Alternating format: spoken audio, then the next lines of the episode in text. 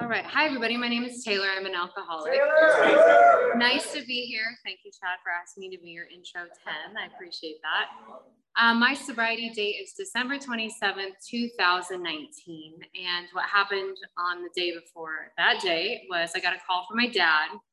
He told me that he had been diagnosed with cancer, and I did not have the emotional sobriety skills to deal with something that was so um, dysregulating, I suppose would be the word for my life. Like I was not able to regulate myself when hard things happened emotionally.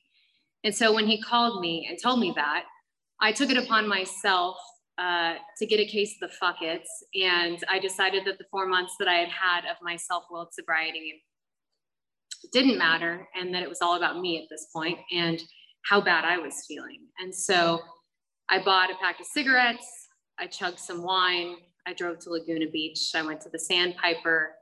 I chugged some tequila. I told the whole bar about my dad's diagnosis and wah wah, poor me. And um, I ended up helping a woman outside, holding her hair back as she threw up, thinking, I'm such a good person, this poor girl.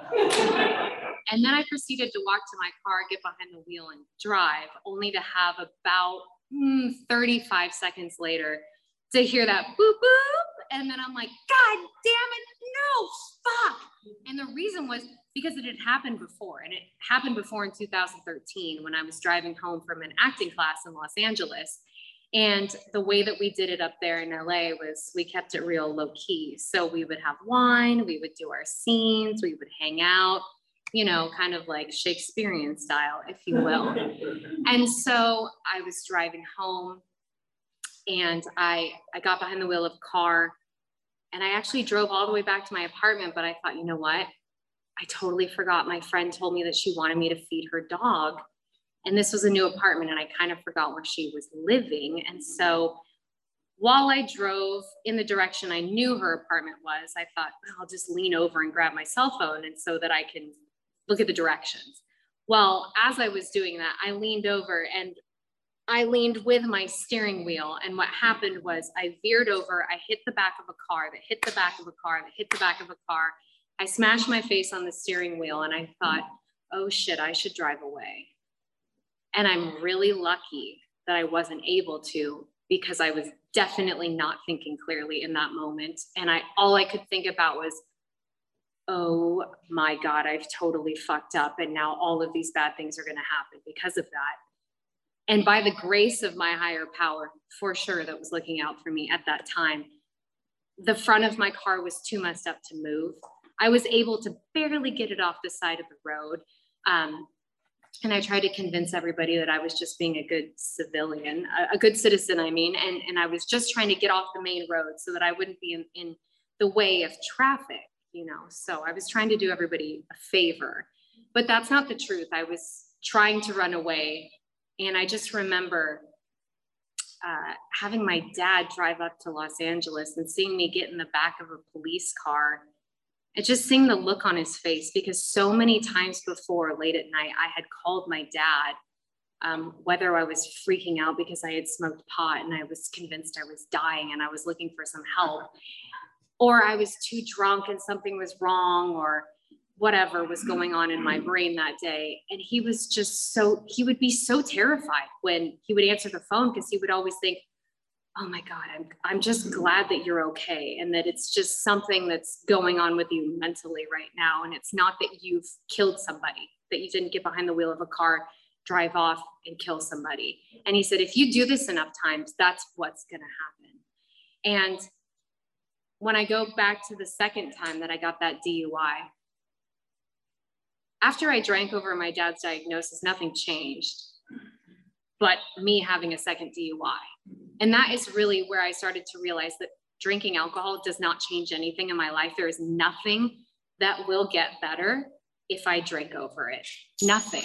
It is a temporary, feigned feeling of relaxation. And that was what I had wanted for so long was relaxation. My brain is the type of brain that will hold on to an idea or a fear or a worst case scenario or some paranoia and it will run with it into the ground until I drive myself absolutely fucking bananas. And I just don't want to be in my head anymore. And it's not a fun place to be when I feel that way. You know, it's miserable to be living in my own head. And so the way that life took me was funny enough. I so before I had a real bad drinking problem, I was a Disney princess. And then I had these dreams of moving to LA to be an actress. So I went from being an ex Disney princess to moving to LA to having these dreams of being an actress. And now I'm living in Los Angeles and I'm working with people who are in the industry and I'm in classes with people who are doing the thing. But I'm sitting there continuing to drink and drink and drink. And in acting, I was dredging up all my old problems and things that I was feeling and using that, making myself miserable, re traumatizing myself, and then going home and drinking over it and watching my friends succeed and do other things and get places. Meanwhile, that is the hamster wheel that my life became. But I was judging uh, the fact that I was working with people who were smoking heroin and meth in the bathroom to my excessive drinking and driving, and I was trying to weigh it out that way. It's not the same, and I'm still putting other people in danger. And I realized that I was being really selfish.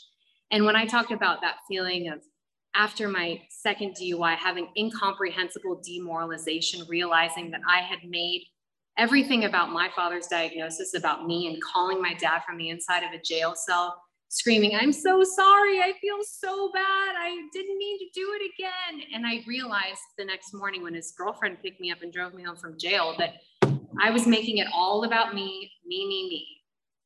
And I finally got into the rooms of Alcoholics Anonymous after that, and I realized that it doesn't have to be all about me, me, me anymore. You know, working through the steps, changing the way that I look at things, the way that I look at people, not having to, once I feel something, write it all the way out to the end, blow my life up, and then just say, I knew that that was going to happen. It's like Alcoholics Anonymous teaches me how to course correct. And that's something that I need so desperately.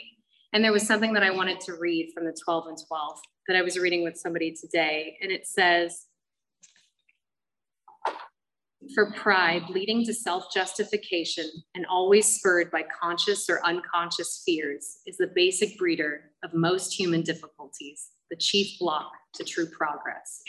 Pride lures us into making demands upon ourselves or upon others which cannot be met without perverting or misusing our God given instincts. And for me, it was always that way. It was, I'm such an extremist in the things that I think and the things that I do. But by clearing the channel, doing a fourth step, being able to get to the root of my problems and maybe why it is that I do what I do, having a little more love and tolerance towards myself and others, and being able to help another person see that within them has really changed the way that I look at not just myself, but other people. I'm taught in these rooms to see the similarities, not the differences. And when I look at the similarities between me and somebody who seems so different than me, it allows me to practice humility. Because if I'm not being humble, then I'm totally in my ego and I'm totally back to that place of being all about me, me, me, me. And when I'm there, I'm pretty miserable because I usually have a tendency to create this, this little self-imposed prison. And then I try and work my way out of it. And I know how to distract myself from doing the really difficult but uncomfortable things that I need to do in order to actually grow and move forward. Because I find that it's usually right at that point where I'm super uncomfortable and I'm just sitting in those feelings and I'm able to take action and change my behavior is when I cross that threshold and I'm able to create that new neural pathway that they talk about in Alcoholics Anonymous. It's regrooving your brain. It's I'm an undisciplined person. I need to create new habits because my new habits create my lifestyle. And when my lifestyle changes, then the way that I think and I look at the world changes too. And I've found that Alcoholics Anonymous is the perfect recipe for that. And I've had it been told to me that and through the book that the the 12 steps are the rungs on the ladder of salvation. And for me, AA is really freedom, having a connection with a higher power, being able to stand within myself, love myself, and act from a place of dignity, trust, and respect for myself and those around me has given me a new life and a life beyond my wildest dreams. And with that, I will say thank you for letting me share.